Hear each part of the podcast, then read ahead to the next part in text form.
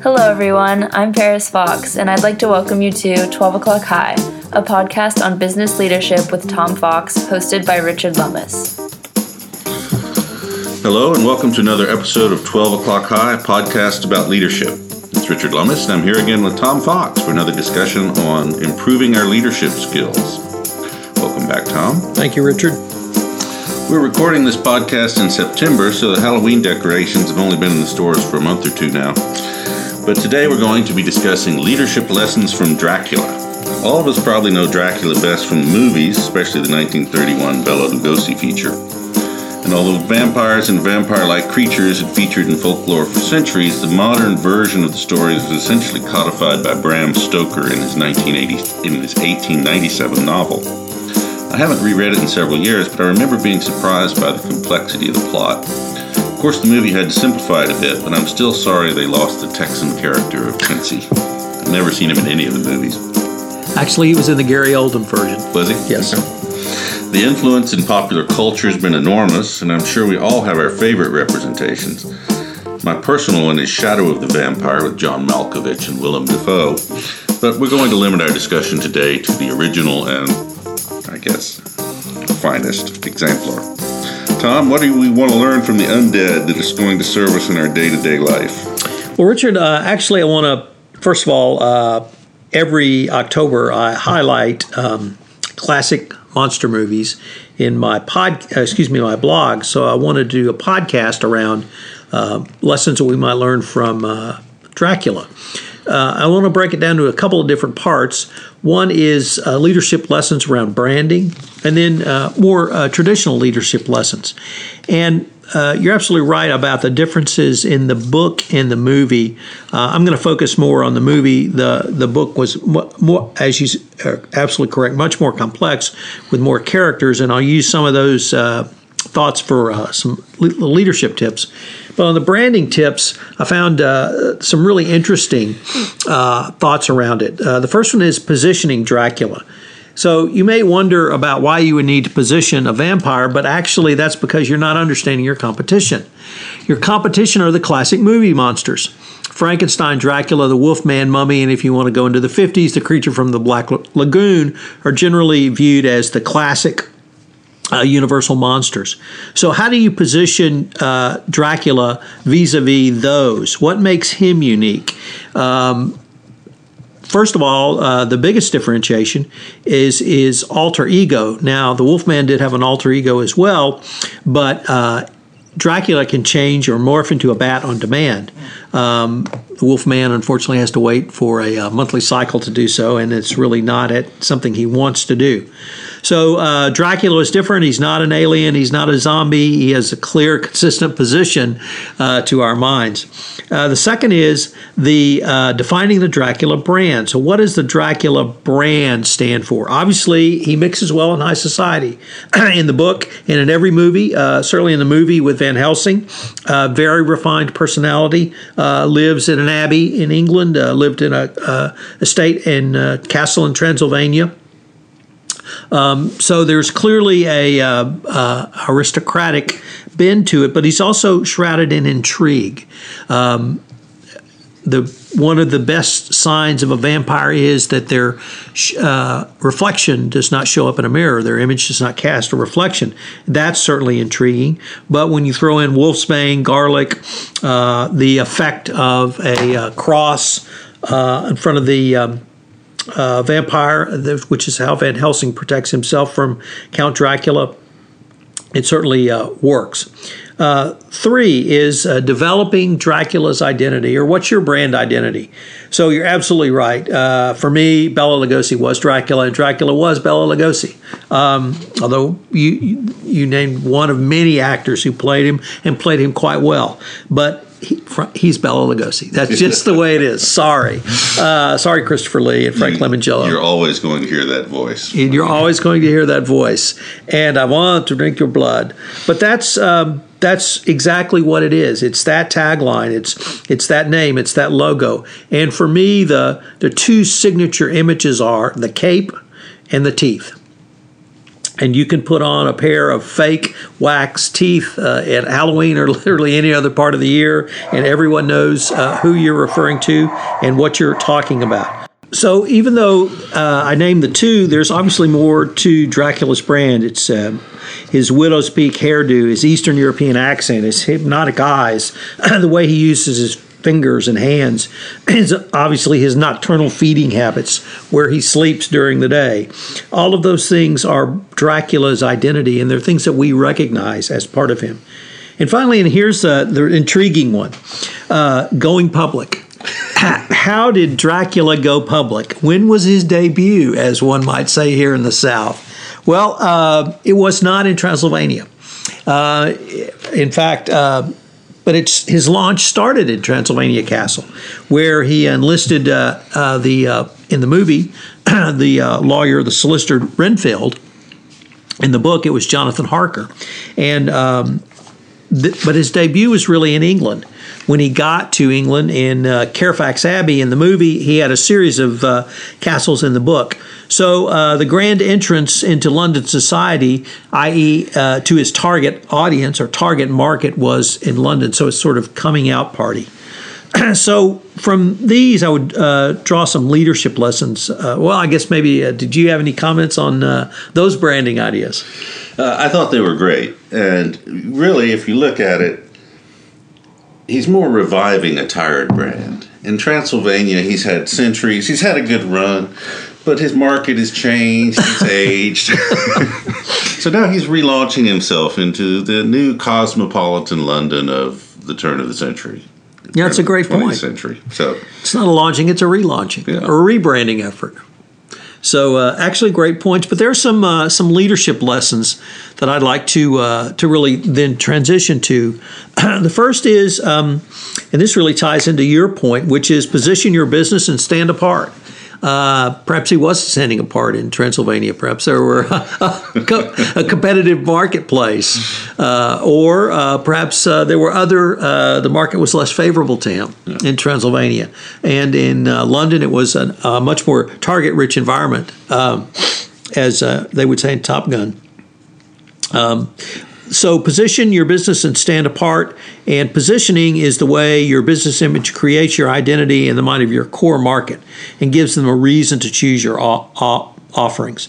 Second, specialize and focus. Um, Dracula specialized. He specialized in, in drinking blood. He specialized in creating undead. But in the business world, this allows you to differentiate your business and offers uh, your presumed expertise and perceived value to the marketplace. So for the women, uh, Dracula uh, was very charming and very attractive to women, and that was how, in large part, he was able to uh, obtain new victims.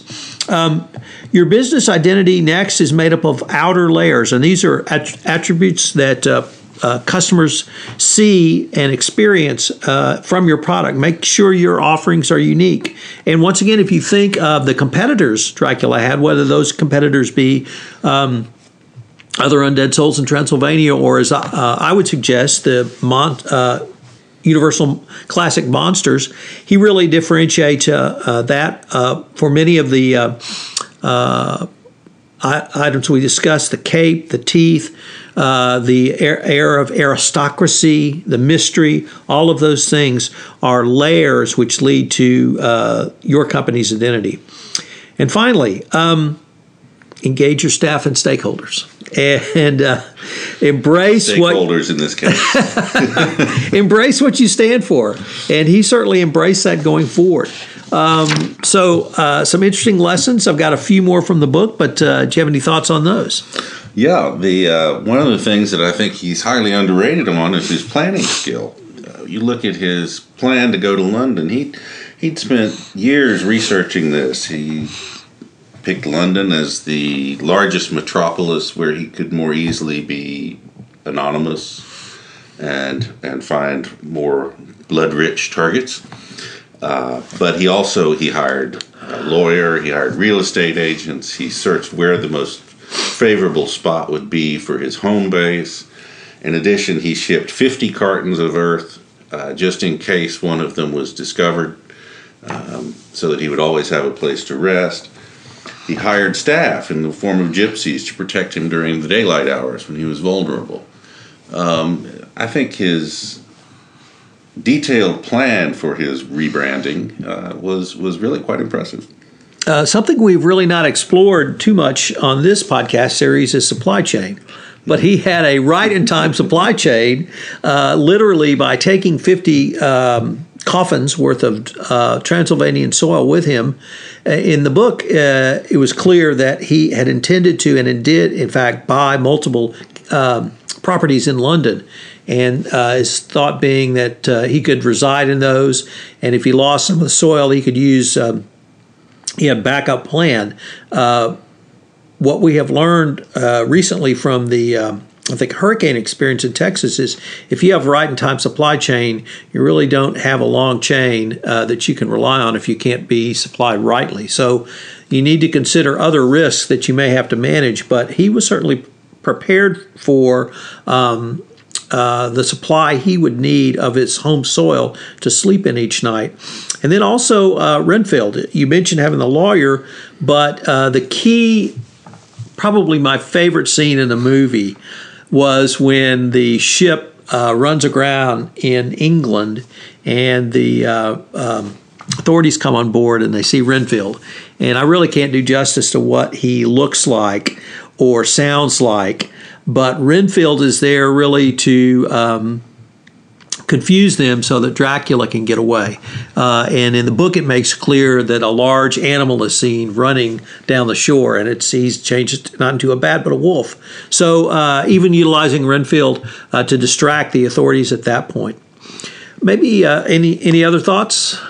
Well, I think we need to discuss the way he addresses both his strengths and his weaknesses. Um, and in this case, it's not really a, as a brand, but uh,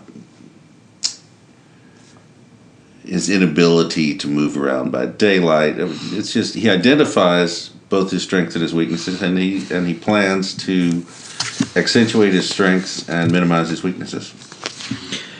So the um, I'd now like to turn to the book because I found some interesting um, lessons in the book, and in the book, there's a triumvirate of people who uh, finally are able to uh, succeed in destroying uh, Dracula. And there are really three points, which was um, um, the uh, communication, number one. That senior leadership needs to be able to communicate. Um, and in the novel, it makes clear that it's not until late in the novel that everyone finally understands what they're up against. Uh, had everyone been informed uh, in uh, earnest early on, it probably would have been a less of an enjoyable novel, but uh, uh, more of a uh, propitious time to save Lucy and prevent Mina from being bitten. Uh, the second thing was the um, three uh, people who got together. We mentioned uh, Jonathan Harker, um, who was the lawyer. We also had uh, the Texan Quincy, and then Arthur Holmwood, uh, who was actually the Van Helsing character in the movie. Um, these uh, three got together and made made plans to destroy the vampire. And then the final point, which you you would seem would be as intuitive as a point could be when you're reading about um, watching classic monsters or uh, reading fantastic literature, um, which is to be open minded. And uh, yes, uh, it is fantastic to think that there are vampires, but maybe the message is just have an open mind. And certainly in the fictional world, uh, you would have to have an open mind, and a reader uh, needs to have an open mind, whether that's suspended belief or just having suspended disbelief, I should say, or having an open mind. But nevertheless, as a leader, it pays to keep an open mind. And uh, this in the novel was shown uh, quite clearly because even though there was communications, the the um, the triumvirate was not open minded enough early enough, and they lost Lucy uh, to the vampire. So um, these were, I thought, some pretty good leadership lessons. Uh, it is uh, this will post in October, so it would be a happy Halloween month, and it was uh, really interesting. Um, the branding lessons that uh, you can learn uh, here, you and I in 2017 are still talking about a movie from 1931 and a character from 1931, and and whether, when I see that picture of Dracula in my mind, it's still Bela Lugosi. And when I hear that voice, it's still Bela Lugosi. And probably uh, there's not much. There are some iconic brands, obviously, but there's not much more than an iconic brand. I agree. Well, if you haven't seen it in a while, it's probably time to go revisit the, the movie, um, or at least your favorite version of it. And uh, I think I'll, I'll have to go back and reread the book now. Thank you, Tom. It's always a pleasure. And until next time, it's Richard Lummis and Tom Fox with 12 O'Clock High. This is Paris Fox again. We hope you enjoyed this episode of 12 O'Clock High, a podcast on business leadership with Tom Fox. If you enjoyed the show, please go to iTunes and rate the podcast. Thank you for listening.